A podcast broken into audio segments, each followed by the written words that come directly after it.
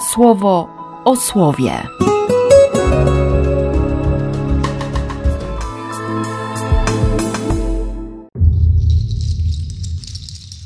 Dwunasty lutego, sobota.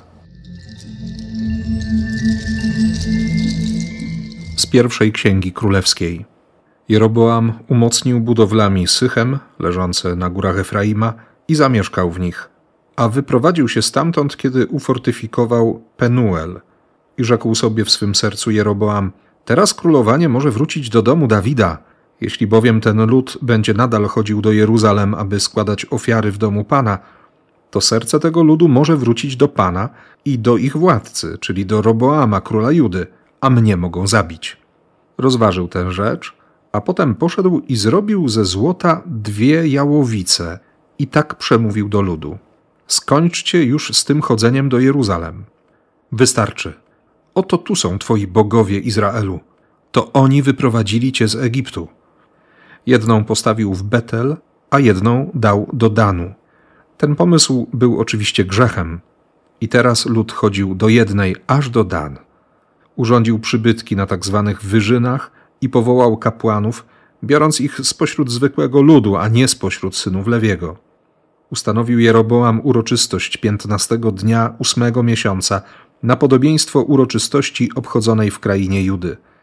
Przystąpił do ołtarza, który postawił w Betel, aby tym zrobionym przez siebie jałowicom złożyć ofiarę.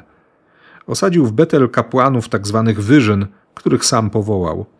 Do tego ołtarza, który sam zrobił, przystąpił piętnastego dnia ósmego miesiąca, czyli w wymyśloną przez siebie uroczystość. A tę uroczystość ustanowił dla synów Izraela. Wtedy właśnie przystąpił do ołtarza, aby złożyć ofiarę. Mimo tych wydarzeń Jeroboam nie odstąpił od swoich złych postępków. Wrócił i znowu natworzył spośród zwykłego ludu kapłanów tak zwanych wyżyn. Ktokolwiek chciał, on poświęcał jego ręce, by był kapłanem przy wyżynach. To wszystko stało się wykolejeniem dla domu Jeroboama, powodem zguby i całkowitego zniknięcia z powierzchni ziemi.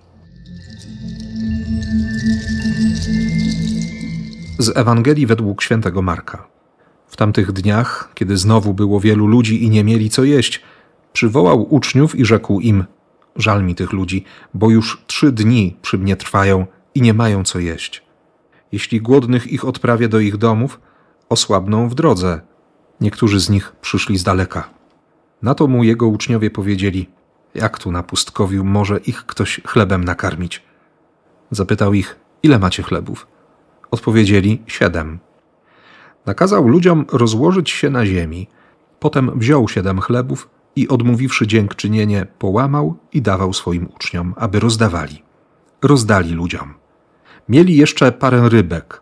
Odmówiwszy nad nimi błogosławieństwo, i te kazał podawać. Spożyli i najedli się. Zbywających kawałków zebrano siedem koszy, a było ich cztery tysiące. Potem odprawił ich. Zaraz potem wszedł ze swoimi uczniami do łodzi i przybył w okolice Dalmanuty.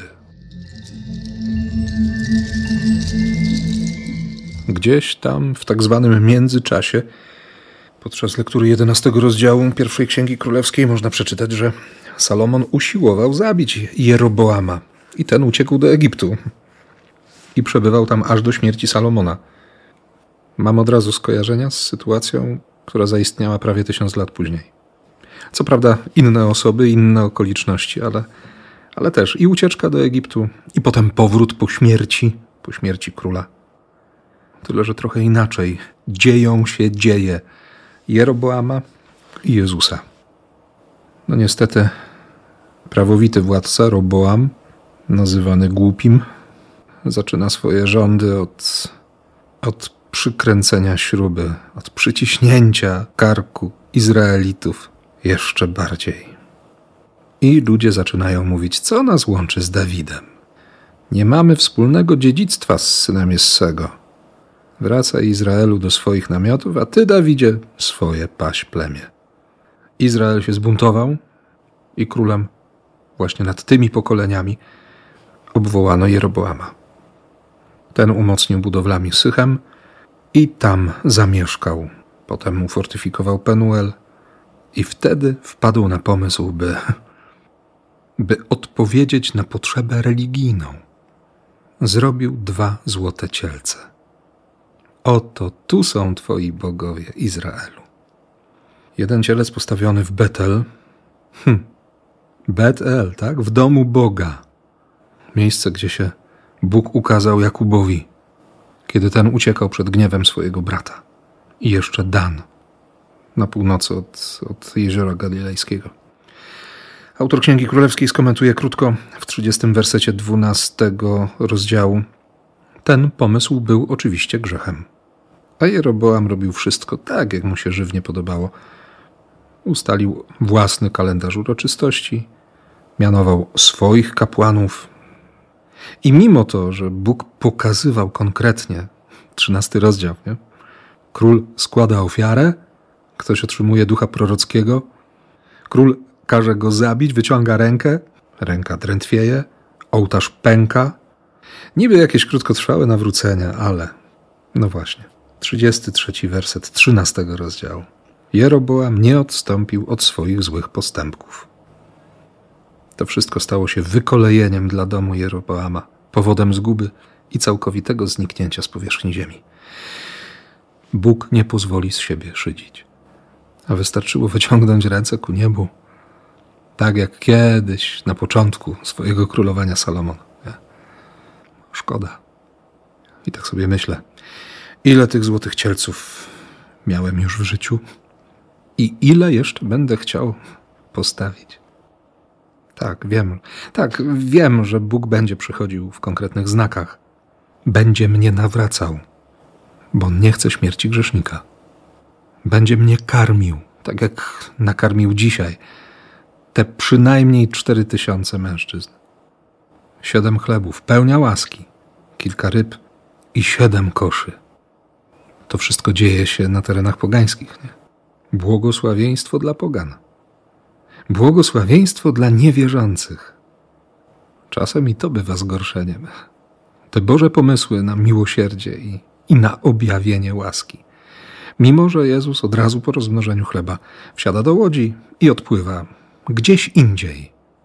Po prostu znika. A ci ludzie zostali z pełnymi żołądkami i z konkretnym znakiem Bożej troski. Tak proszę dzisiaj Boga o to, żeby, żeby te znaki, które mi daje, również wezwanie do nawrócenia i błogosławieństwo, którego nie jestem w stanie przejeść, żeby mnie to ciągle motywowało, by go szukać, by go słuchać by się pozbywać tych wszystkich bożków, żeby zniszczyć te wszystkie cielce. Czego i Tobie z całego serca życzę i błogosławię w imię Ojca i Syna i Ducha Świętego. Amen. Słowo o słowie.